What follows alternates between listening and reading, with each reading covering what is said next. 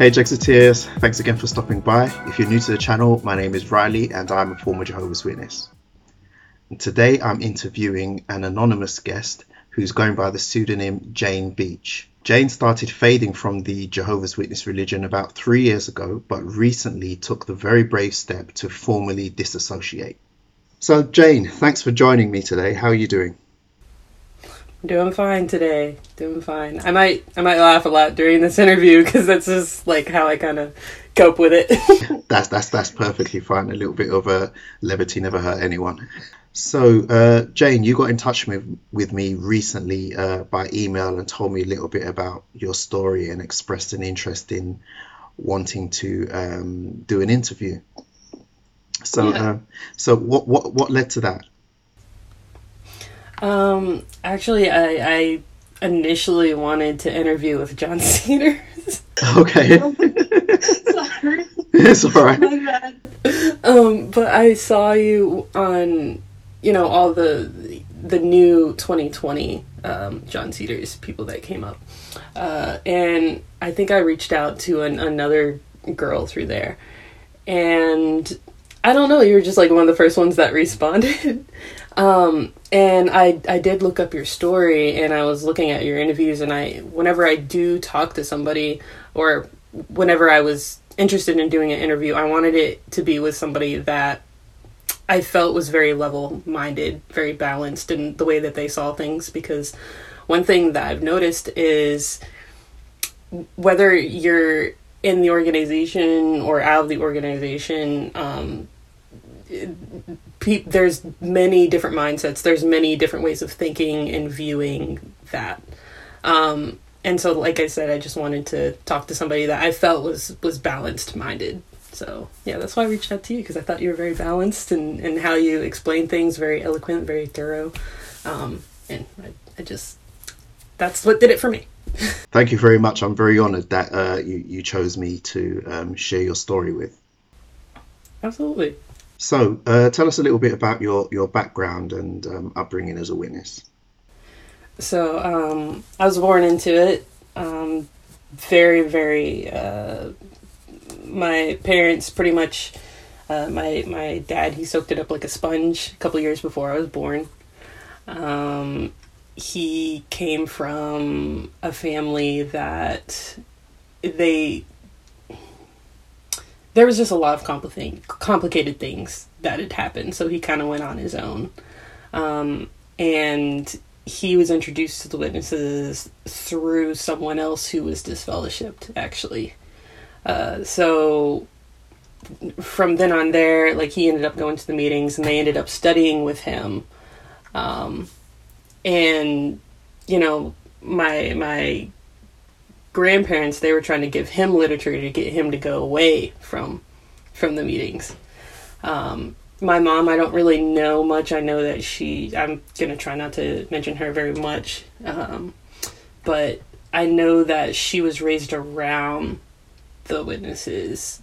It was like one of those in and out uh, kind of things like you're not really one but you're not really not one. Like you're very familiar with it. Um, so she knew how things worked uh, but you know, as she got older, she got baptized, and then my parents met each other because they were both pioneers um, at the time, and so that was back in the '90s, and they got married, and then they had me, and so they were pioneering with me. Like my first steps were in the hall, like basically, I I just I was the only child. Like I went from from person to person to person. Like everybody wanted to hold me. I was just like the ultimate little perfect little pioneer baby, you know, um, so to speak. And that's how I was referred to for a very long time. Uh, so when I was a kid, I actually was able to go to the pioneer meetings. So I was able to sit in on them uh, when I was like four, five, six, all the way up to like maybe 10. Um, and then after that, I had to go sit in the back room while my parents were going there. Um, so most of my life, my dad was an elder. Uh, he became an elder after like four years of being baptized. Uh, I'll just mention that.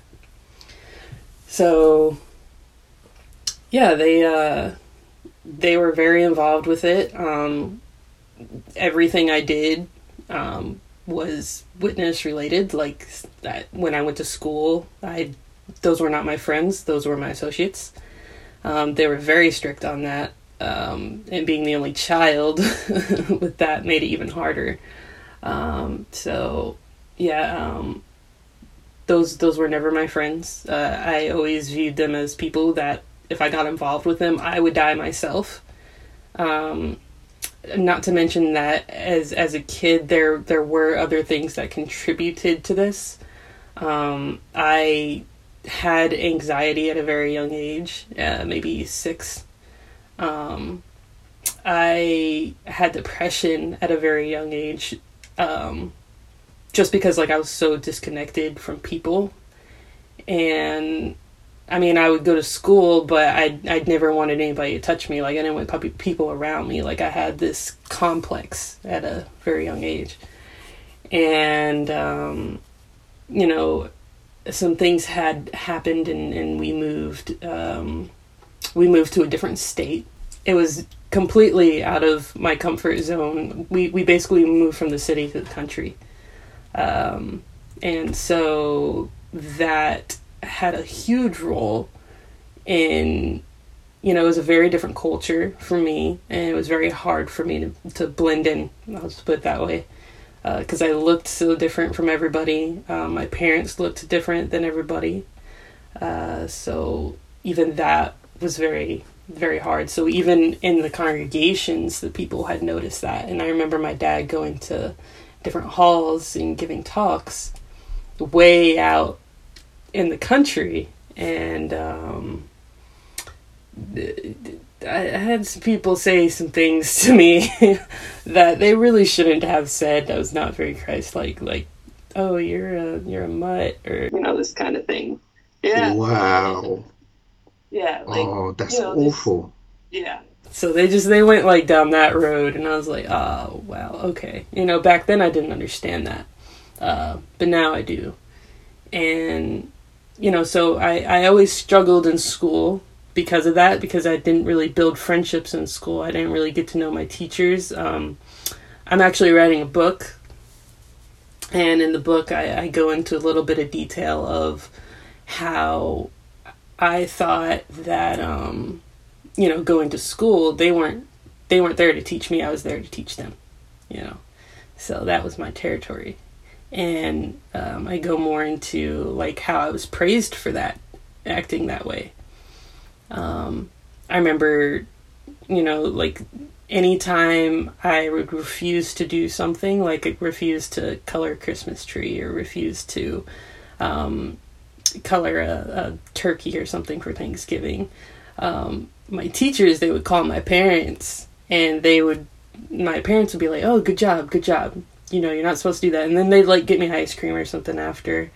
Um, but I didn't realize that that was actually like disrespectful to the teacher in a way. And so any anything that had happened to me in school, they'd be like, "Oh, it's because your teacher doesn't like like witnesses," or like, "Oh, that's because your teacher didn't um, doesn't like you because you're a witness." So like I I began to believe that as I got older, and so any issue that I had, even when it came to working, I just believed that oh, it's because it's because my this person doesn't like witnesses, or it's because gaining that complex, like I was talking about.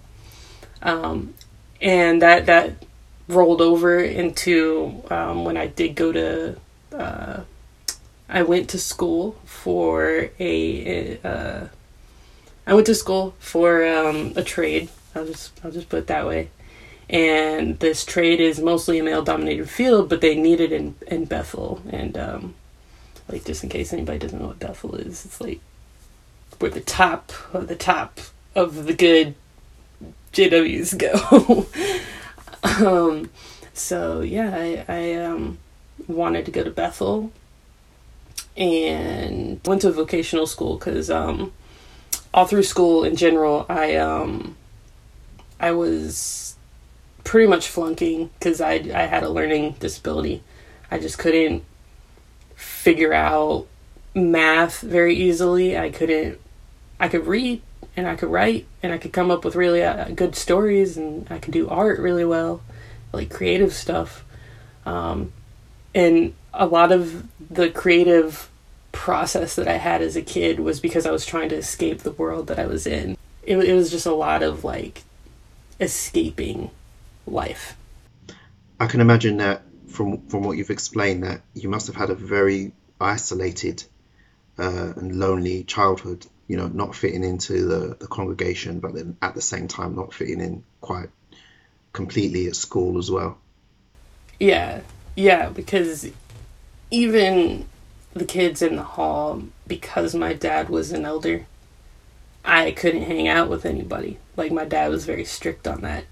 And you know, or he'd be like, "Oh yeah, you can hang out with these people, but you know, don't don't don't get into trouble with them because they're like double lifing and they're you know this kind of stuff so you even get this complex that you're better than the kids around you in the hall you know so it gets it gets so high up there you mentioned earlier that your dad was appointed as an elder um, four years after he was baptized that's yeah, incredibly quick. quick yes it was very quick because he he basically just soaked everything up like a sponge and he was very I don't want to say gullible, but he was very um, he was easily um, like this became his family, you know.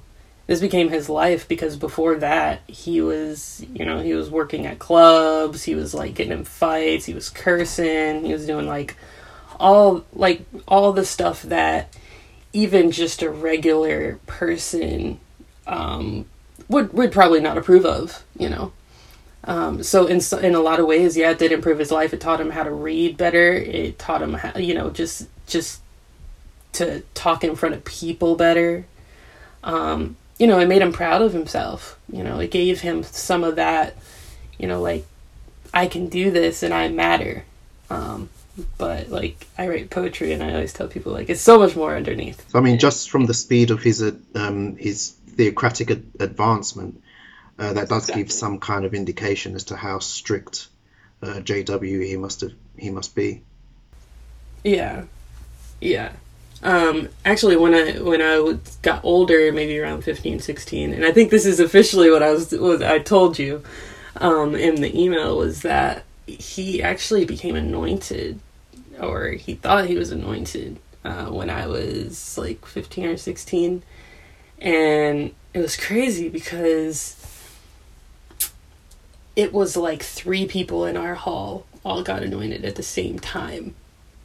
It was really weird. It was super weird. And so yeah, he um he's anointed, right? And I remember someone telling me an, another person who was anointed with him at the same time in our hall.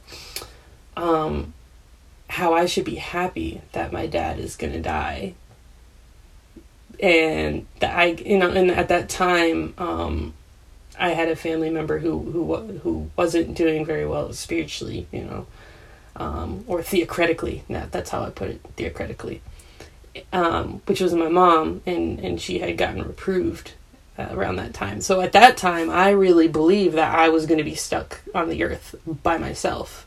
Oh no. and I was mad. Yeah so like my dad he was my he was my best friend growing up. And so I um, that really took a hit to like my depression and my anxiety for a while, and I just kept trying to like go out in service and kept trying to go to Bethel and like kept trying to just get through it, you know.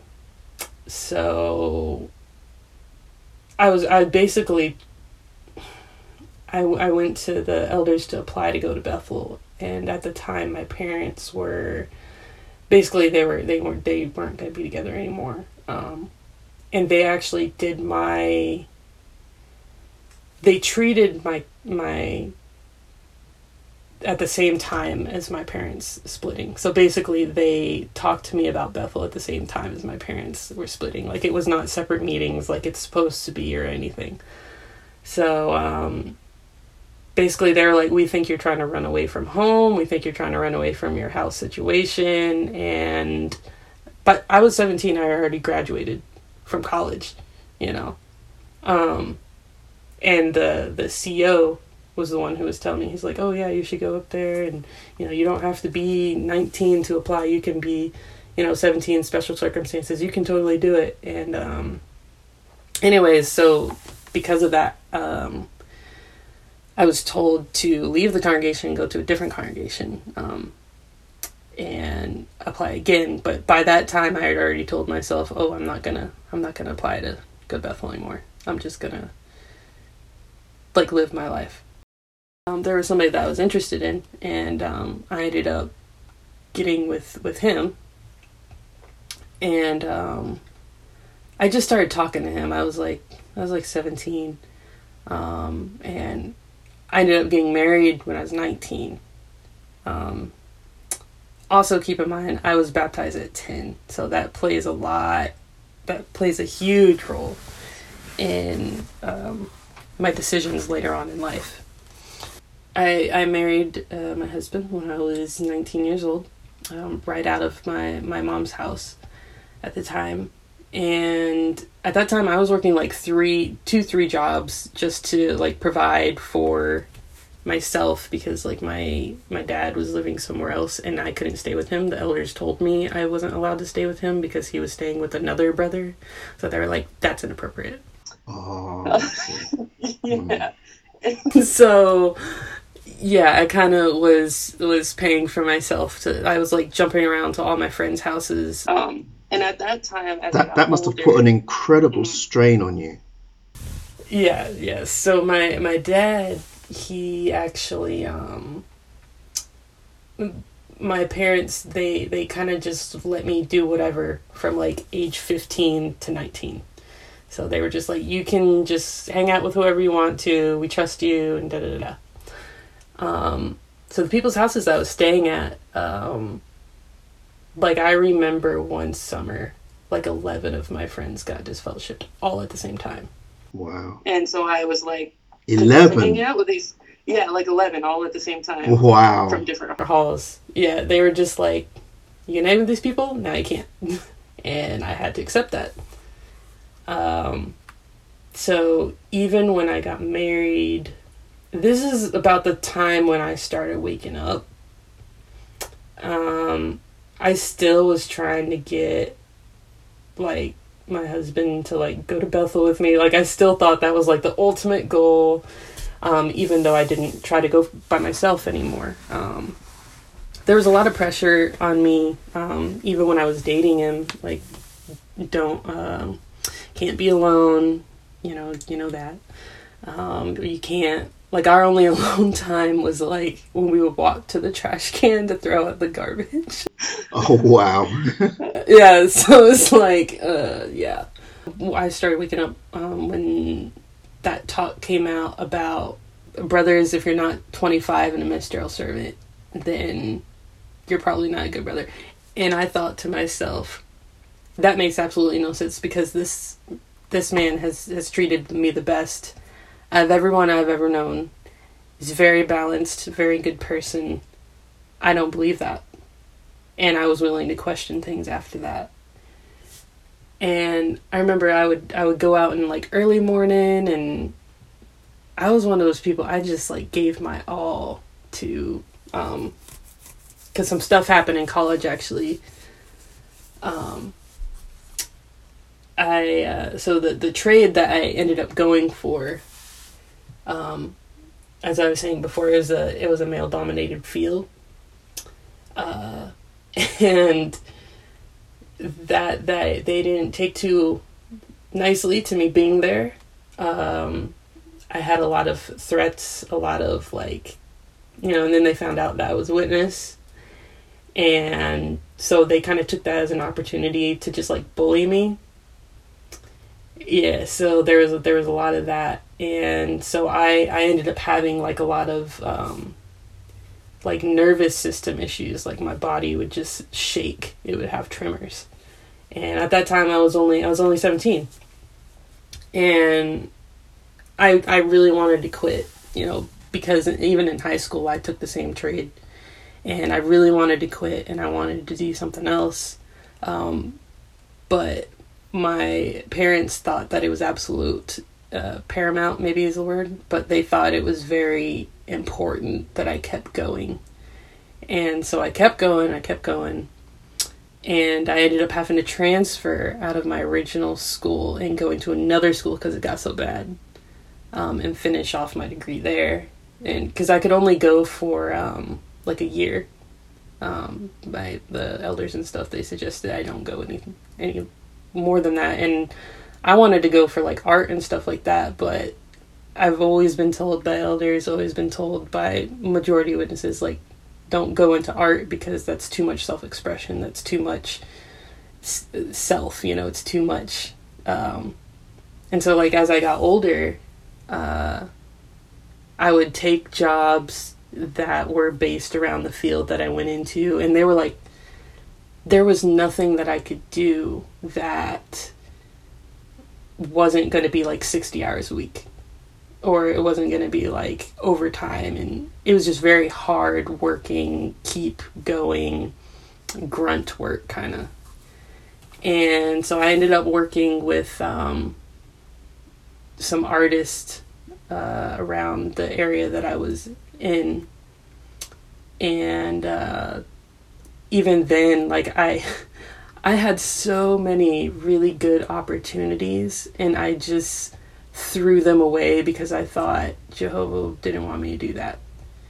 And now that I look back at it, uh, I ended up, it felt like I was pushing myself so far behind um, artistically or, or just in general.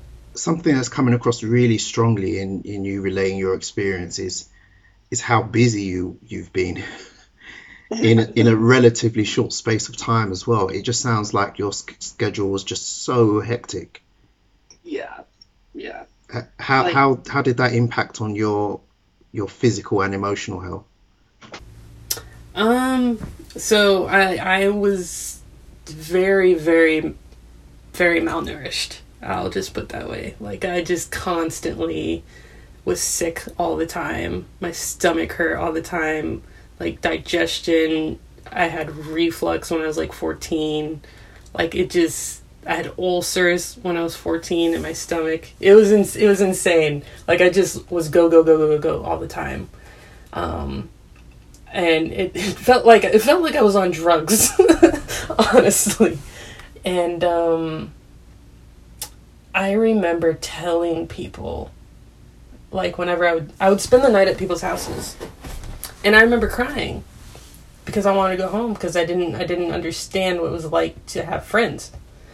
And I I didn't understand it was okay if someone like leaned up against you and like was watching a movie with you. Like I just was so afraid of getting close to people in general. Um and it's almost like you always have to watch your back. So it's I developed like a little paranoia growing up.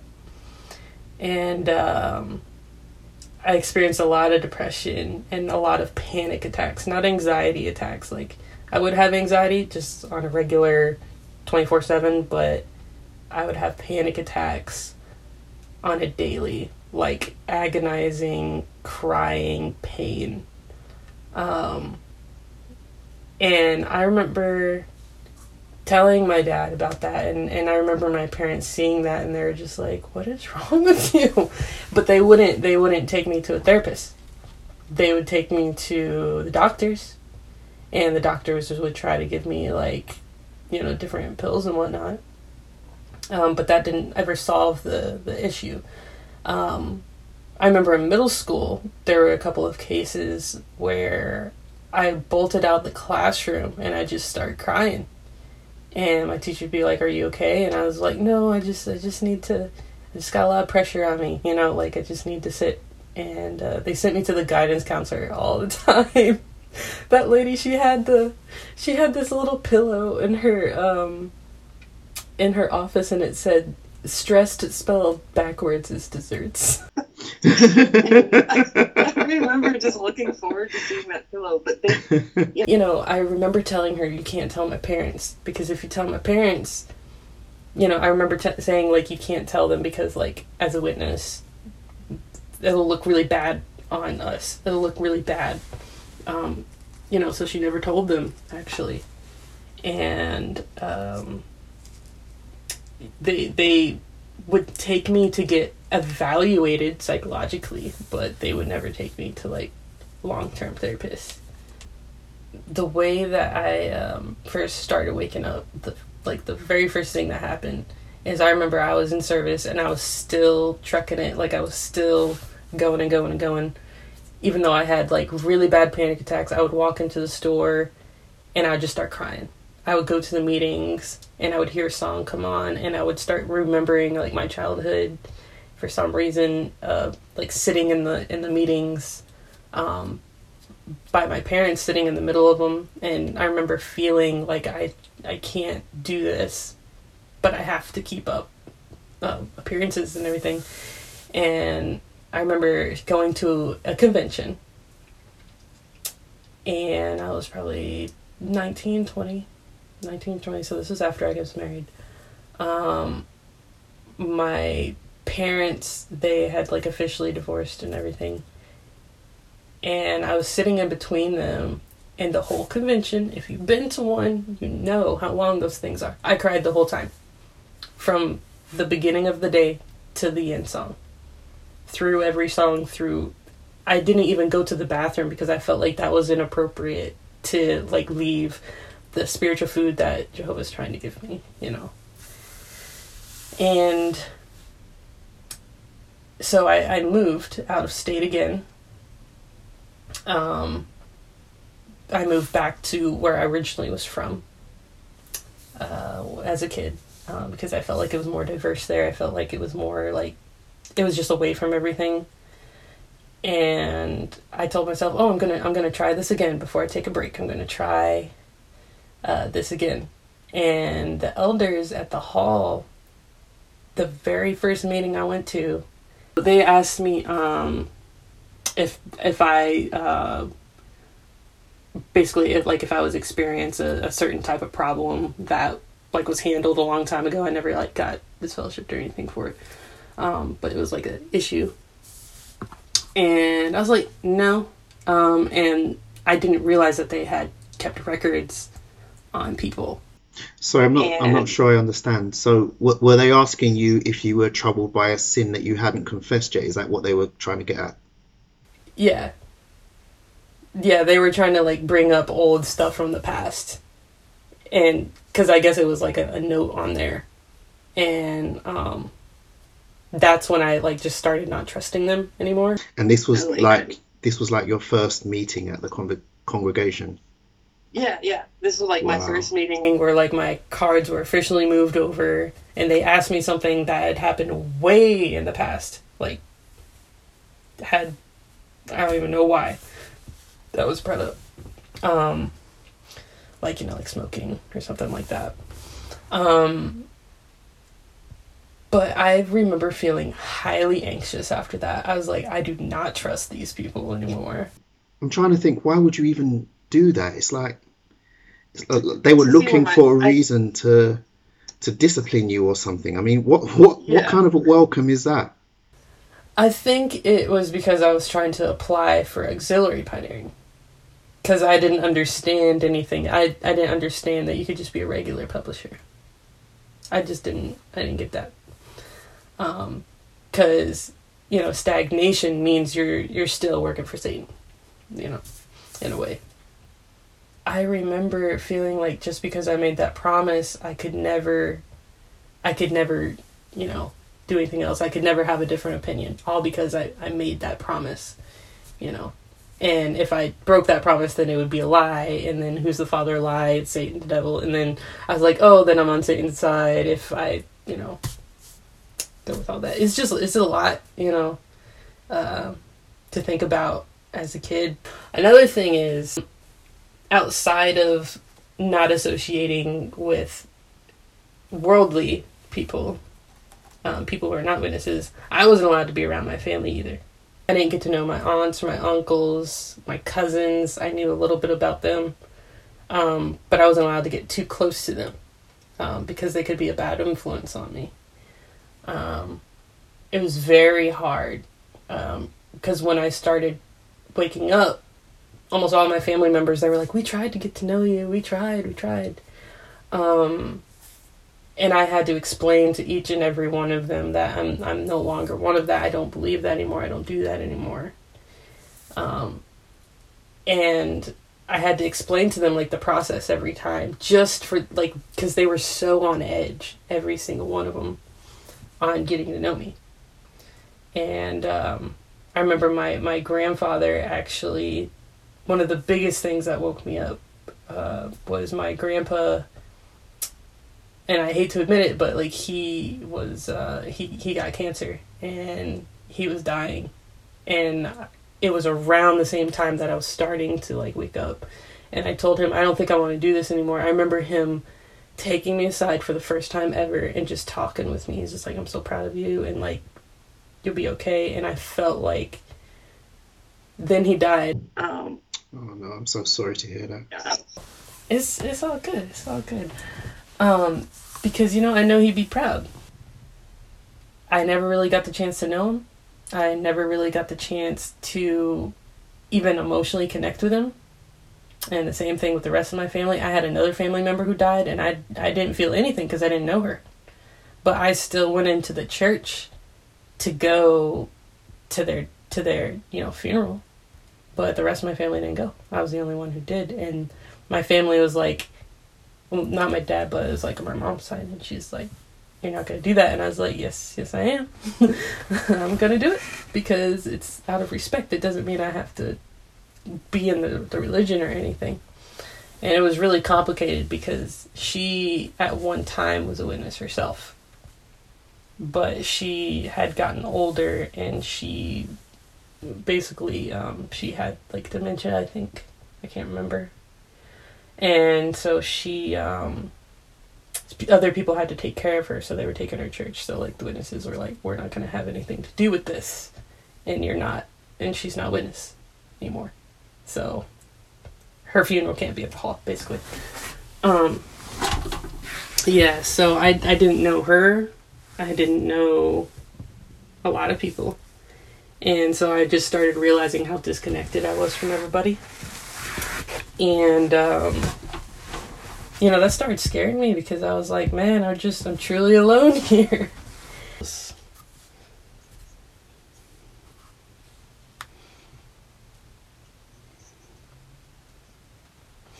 Um, the biggest thing is I was studying with a lady who, it was like business territory, and I would always bring her literature and stuff. And I remember at the hall or or it was an annual meeting or something. It's like ask your people if they are actually interested if they want to go to the hall. Like just be upfront with them. And so I was upfront. I was like, "Hey, are you actually ever going to come to the meeting or anything?" She's like, "No." I was like, "Are you actually interested in what I have to say?" She's like, "Yeah, I am." And I was like, "Then why don't you ever like come to the meeting or like why don't you ever?" I just really didn't understand. And she's like, "Even if I don't agree with you, it doesn't mean I can't listen to your viewpoint." And that right there was the one thing that made me like, that's so true. it was very, it was so simple. And um, so a couple, like a year after that, I moved back to my hometown. And it was just, it was a lot of little things, but I was, I was going out in service and I really didn't want to do it. I knew my body because my, my through the years my body would, would go through this thing where it would have um, I don't know if it's like a nervous breakdown, but it was like a breakdown where it just stopped moving. I just completely stopped functioning and my body would take over. Um, so I was out in service um, with a friend of mine and we both got in the car and both of us were the word was disassociated by the way. We both just were disassociated completely in our minds from our body. And i remember them saying hey it's your turn to go to the door. I did not want to go to the door. I did not care about going to the door. And I've got to the point where i physically could not open the door. Like i was trying. I even tried to force my hand to open the door and i couldn't do it. As and i you know, we are very close to my house, so I just said, you know, can you just drop me off? I remember the sister being irritated that she had to drop me off because I was wasting her gas. Wow. I remember. How loving. Yes, how loving. And it was like the week before that, I went to a wedding. At this point, I, I used to have very long hair. I cut my hair off. I cut it like really, really short um, and I went to a wedding right after I got out of work. And there was a sister there that I hadn't seen in years, like since childhood, and who's supposed to be like my spiritual spiritual grandmother, spiritual mother. Had a lot of people who took on that role to me, spiritual mothers, who as soon as I talked about anything emotional would be like, "Oh, you just need to take some pills and piner." And that was all the advice that I had ever received. I had a um, remember I told you about the smoking incident um, I basically I was smoking because I was super stressed as as a kid, and um, I reached out to to a spiritual mother. She turned me in. Actually, um, it wasn't enough to like get reproved or anything, but it it basically was like, yeah, can't do this. And she turned me into her husband, who was supposed to be like my spiritual father. And at the time, I was having like issues with my own parentals, my own parents, and um, and so yeah, the, the, there's just a lot of enabling people who enabled that type of um, behavior.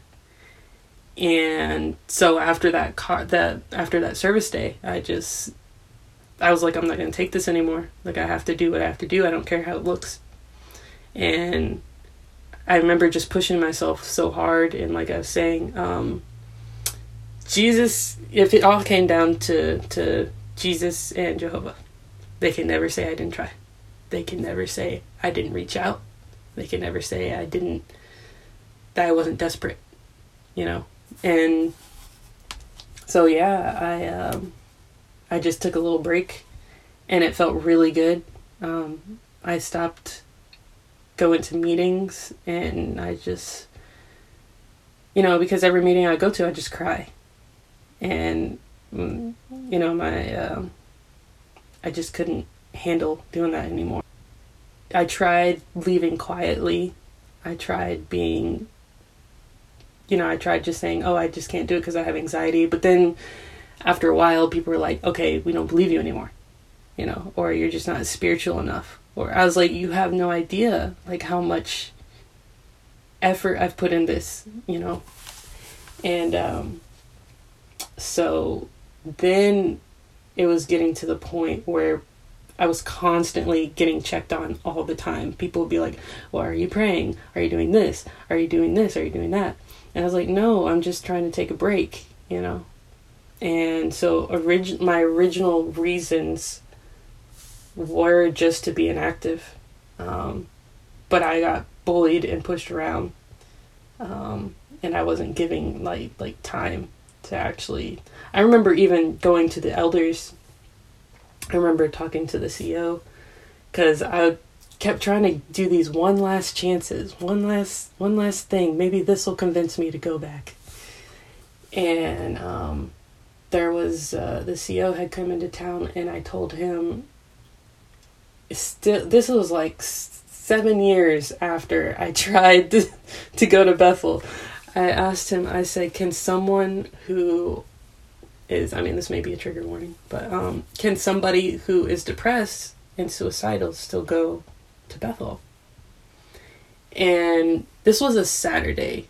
So, like, I asked him, usually they have plans to, like, you know, go out with other people. No, like, that was the first time somebody ever took an interest in me and, like, was like, let's go talk in like the back room with like an elder or whatever.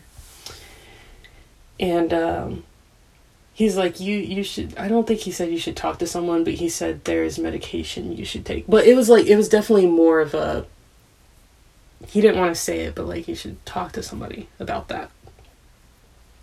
And um, he was telling like the elder to check on me and everything regularly.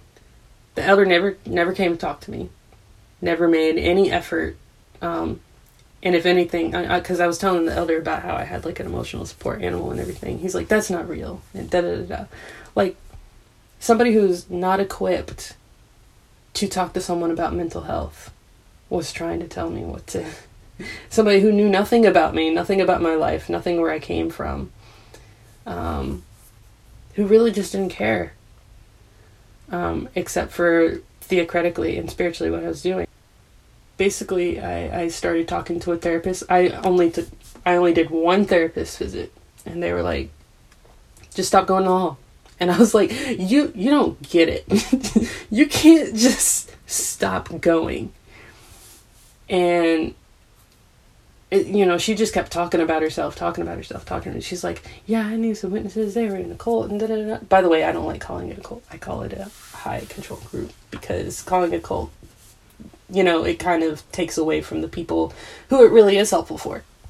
You know, like I'm not, I'm not gonna sit here and deny that I got everything bad from it because that's not true. I did have a lot of good things from it. I, I became a very good public speaker because of it. I do not get nervous in front of people at all. I do not get nervous in front of crowds. Um, I actually I, I kind of like being in the spotlight a little bit. Um, I like being a leader in that way. Um, but but anyways, um, so I, I stopped talking to her. Um, and I tried figuring out things on my own. And um, that that led me to like finally taking the leap of like going to Google and and looking up like our witnesses sad or something like that. And instead of going to jw.org where it suggested up there, I went to something else. I went to like JW Facts or something. And um, I remember also around this time, I was cutting off certain friends because they were leaving um, or they were struggling and I didn't want to talk to them. Basically, what, what goes around comes around with that. Um, people who go through their own thing, I do not judge them, or I did not judge them, um, but I did, in a way, I did judge them. And what happened to them happened to me. Um, I basically said, well, I can't talk to you anymore. You're not doing very well. I'm going to have to talk to the elders. I, um, I did, um, my friend was, um, going through a very hard time of, of trying to come out, but she was doing really slowly, and I definitely sped that process up. And um, it ended up getting her in big trouble. And later on, I I totally forgot that I even did that. And um, I had a lot of really cl- like I did have maybe one or two really close friends through the years, but as soon as theocratically like they didn't want to do anything, I was like I can't be around you. And a lot of those friends they had emotional things that they were going through, um, and you know we get along today, but it definitely put a um, a damper on our relationships back then and we needed each other. They needed me, and I wasn't there for them. And I and I think that's when I started speaking out and telling people this isn't right. Um, because I started experiencing those things, and and on no human level should anybody ever deny someone attention that they know that someone else needs. Um, and so it just started bothering me. So like, yeah, that's just kind of that's kind of how the ball started rolling. Mm. So when you started doing your research, what did you find out? Um, I um, definitely I looked from our own literature at first, and I was like, "Whoa, this isn't this isn't right." Um, so I I did hear a little bit about Crisis of Conscience. I haven't read the whole thing, but I I have the book. Um, I looked in there. I looked at Lloyd Evans stuff because again, I was looking for somebody who was level-headed and very balanced in how they did things because I was looking at different videos and um, I noticed that there were some people who were just like really bitter and really angry, so that kind of like scared me away a little bit. Um, but a lot of Lloyd Evans videos and and learning what PIMO meant and learning what fader meant and learning that there was all these different there was like a whole other community out here and people like me and i was like whoa i kind of want to talk to some of y'all um but yeah and and also like some of my friends were already out, but I would, you know, I start asking them questions. I was like, "Hey, how do you, how do you, how are you able to cope with this? You're you're just fine with being out here and people knowing that you're not going to the meetings." They're like, "Yeah, I'm fine with. It. I'm cool with it." And I was like, I want to be like that, just so nonchalant and just cool with people, just living my life. And um, I I just started living my life how I wanted to, and so yeah, um, I just stopped letting people control me. So you you recently disassociated. Um, you you sent a letter in to the elders saying that you no longer wanted to be a Jehovah's Witness. What led up to that? For about three years now, I've been wanting to do that. Just something inside me was like, I really just it it's not. I understand that I could just fade and that I could just be inactive and that I could just let them question. But I feel like it was it was because it was such such a permanent thing in my life. I felt like it defined me since I was born. Like I remember just telling people I was born as one of Jehovah's Witnesses, and you know, um, there's obviously some other complications. Like I like I had family members and um, friends being like, "You can't say that. You're a witness. Like just turn in your letter." And I didn't want to do it because they were telling me to do it, but at the same time, I wanted to do it for me. And I was getting very harassing um, calls and texts. Like I would have people calling me in the middle of the night, like me just minding my own business. People I hadn't talked to like five, six years, calling me, being like, "You know better. You know better. You should not be doing this. You are on. You know you can choose Jehovah's side or you can choose Satan's side. This kind of stuff." And um, I had family members call me up and say, um, "Oh, I, I basically just threatened to take me to the elders all the time. I was tired of being threatened all the time, and I was like, you know, I'm just, I'm just gonna turn it in myself. And if anybody wants to come at me, I'll just be like, you're not supposed to be talking to me in the first place, you know, or." I, I just wanted to do it for me. It was more like a symbolical thing. I know I didn't have to, but I mean, people were already shunning me and being mean anyway. So I figured, why not? Hmm. So, um, I guess you felt like you had nothing left to lose. So Yeah, yeah, pretty much. I had nothing left to lose, so why not? I was obviously afraid for my marriage, but um, but um, you know that that's its own complications. You know how marriage works. It's it can get complicated sometimes, and I was willing to I was willing to take that risk, but you know I was I was very lucky that um, he didn't um, get really mad at me.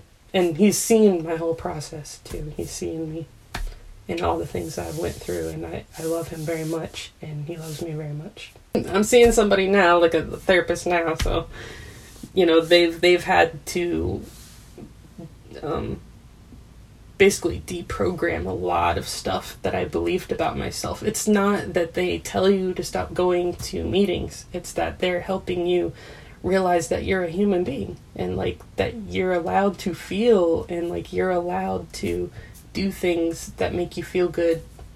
It's not that they make you stop going to meetings, you know. And that's something that often um, I heard growing up is that that therapist um, therapists just tell you to stop going to meetings, which one of them did, but I mean it was for good reason. yeah, I mean personally, I, I'd advise anyone leaving the witnesses to to seek therapy because there's there's there's so much damage, you know, mentally and emotionally that that comes with being a witness, even if you don't realize it yourself. absolutely. you know, and it, it's unpacking all of that isn't something that is very easy to accomplish on your own. No, If, if it's if it's possible at all to accomplish on your own. yeah, You know. it's Very overwhelming, um, especially if you don't have like a community on on on the outside. Like if you if all you've ever known is being a witness, um, it's very hard to make friends. Um, it's very hard to see other people as. Um, well, the way I would describe it is, um, I used to see everybody as time, like like that's my return visit or like that's my study or that's my um, baptized publisher and i write more about that in my book i get into more detail Um, it's, it's interesting you should say that because um, you know, since leaving the organisation myself, I've no, noticed that there's a distinct lack of empathy among Jehovah's Witnesses for for people in general. Yes. But as a witness, you you don't see that. You think that witnesses are full of love and empathy for their you know fellow human beings, but that is just so not the case. It's so mm-hmm. not the case because witnesses are just constantly putting other people's problems and difficulties and issues in the world. They just put it to the back of their mind and think, well, Jehovah's going to sort all of that out, so I don't have to think about it. Absolutely. You know, and that's that's completely incompatible with with being empathetic. Yeah, that's why um like as a, as a witness, like a lot of times we don't, or not we, but a lot of times you don't get into politics. You don't get into social rights. You don't get into all that because you're like the one the one stop answer for all that is Jehovah. When you leave, it's very easy to go to something that is familiar. Very easy to go to another community that could be just as messed up in the same ways because that's what feels good that's what feels familiar to you. And that's why like getting a therapist and talking to some talking to someone about it as you're going through it if you have the time and means and um situation where you can do that. If you can't um it's it's on you what what's what's you know i'm not here to say what anybody should do or anything but yeah So after having disassociated, how do you feel now? I feel very good. I feel like I feel like, you know, I walked outside and I was like, man, I feel like I just got out of prison. This is what it feels like. it feels so good. Um and uh, initially the the the call um the tech cuz uh you know I had to call um it was very scary cuz I was like I'm doing uh, this is official now and um, it it was really scary. And they called me back, and they're like, "Are you sure you don't want to just like talk?" And I was like, "I'm sure. I I know what I want to do, and I made the decision." And um, and I I told um like my parents the the day after, and. Uh, it was almost like they were relieved too, because they were like, they finally have an answer. Um, but at the at the same time, it it's like I don't have to hold that in the back of my mind anymore. It's like something that I took responsibility for, and I was proud of it because I made that decision on my own. Um, even with back a lot of backlash. What is your relationship with your parents like now? Are they still talking with you or are they shunning you? Um, my dad does talk to me. My mom, um, it's very limited. Uh, she will talk to me, but you know, she's just doing what she thinks she has to do. Um, so my only form of family now is kind of like my um, like my husband and all the relatives that I don't really know. And it's very hard because they want me to come to like Christmas parties and stuff like that. And I'm like I'm sorry but that's like extremely triggering for me. I I can't do that. Um and I know to y'all it's just a party but to me it's something that I'm supposed to be destroyed for. And you know so I you know like my birthday I tried celebrating it for the first time last year but I just cried the whole time. so I was like, no, I'm not gonna count that one. Plus, I was like in hiding when I did it. But this this year, um, this like next month will be my my official birthday. So, well, I, I know what that feels like. I cried on both of my birthdays. I've celebrated two so far, and I I've spent much of, of both of them crying. yeah. not not not out of Like- guilt, not necessarily out of guilt, but out of um, feeling unworthy of such attention. Yeah. You know. Yeah. Definitely, the unworthiness um, is very hard to. Sometimes I don't know. I, I feel like sometimes you just have to set a timer and like just let yourself cry out whatever you got to because I mean that's a lot th- that's a lot to um, those are a lot of belief systems that you had to break about yourself it's very hard um, especially when when you're told all your life it's a bad thing Well, you you've been been through an awful lot, and you know you do seem to be coping with it very well. You know, despite everything that's happened. yeah yeah it's nice to be understood Mm. Yeah, yeah. I mean, absolutely. I mean, the, the more XJWs that you speak to, or the more um, videos you watch or experiences like this, you realize that we all have such. There are so many commonalities in all of our stories. Mhm. You know, and it's very it's very validating. It's, it's extremely validating. I mean, I, I found that when I was waking up myself. You know, I'd I'd often be screaming at the TV as I'm watching these videos, and you're just like, oh my goodness, I thought it was just me who felt that way, or I thought it was just me who experienced that. You know, Yes. I had There so many of those moments. I remember seeing certain. Um, I remember seeing this movie. I think it was like called "Dis This is Dis Disfellowshipped or Apostasy." I can't remember. It's on Amazon Prime though. And I saw it, and I was like, "Oh my god!" I showed it to my grandma, and I was like, "Grandma, this is what I went through. Like, this is the very exact thing." And she's like, "Oh, my poor baby." You know, like I had my um I even had like my therapist watch it, and they're like, "Oh, I get it now. I see it."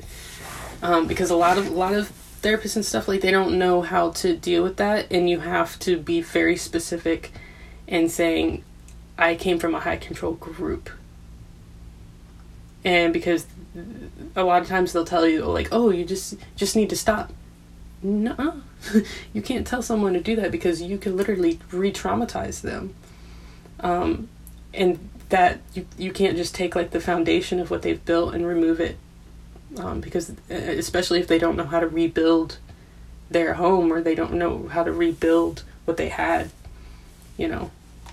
It's it's very complex um, but over time you'll eventually learn the terminology you'll you'll learn new words and and you'll new uh, you'll learn new ways to cope and deal with things. And eventually you won't even be coping anymore. Eventually you'll be thriving you know? So it's it's not all just survival.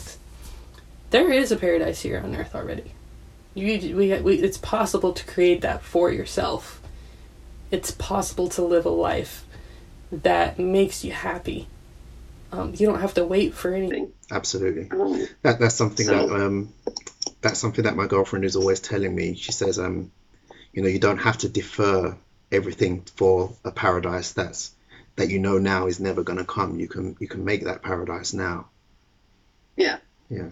Because Yeah. as a witness, you, it's it's almost like you're constantly in survival mode. You know, absolutely. you're constantly in survival mode. You're constantly thinking, how do I get through the next day, the next week, the next month, so that I can get to this far of place, and then I can start living. Absolutely. You know, and um, it's it's there's no way that that is healthy. There's absolutely no Yeah. way that it's healthy to be in that mode all the time. Yeah. I think it was from one of Lloyd Evans' videos that I saw is he was talking about the thing that keeps people in it the most is fear, obligation and guilt. It's like fog. And that never left my mind. And now when I see you know, when when people would try to get me to come back, there's just fear. Lots of fear. And like, oh, you got baptized when you were 10, obligation. And then shame on you, you knew better, guilt. It's like, and so you have to find a new community of friends that are like good for you for leaving, good for you, and like, and that's what I did is like when I turned in my dissociation letters, I I, I knew I couldn't call the people that I really wanted to talk to. I I had to call like my grandma who wasn't on this. I called her, and I don't think she really understands how much of an impact that made on my life, how safe that made me feel.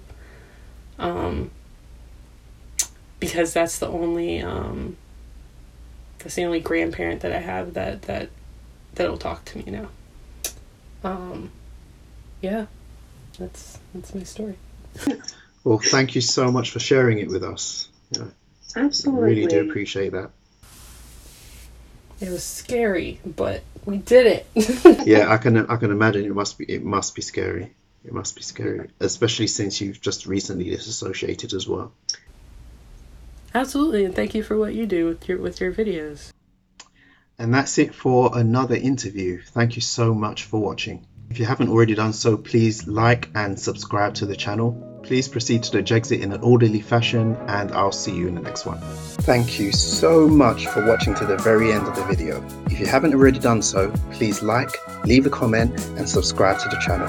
If you like my work and want to help me continue doing it, please support me on Patreon at patreon.com forward slash Jexit underscore 2020. And with that, I'd like to sincerely thank these very special patrons who make these videos possible.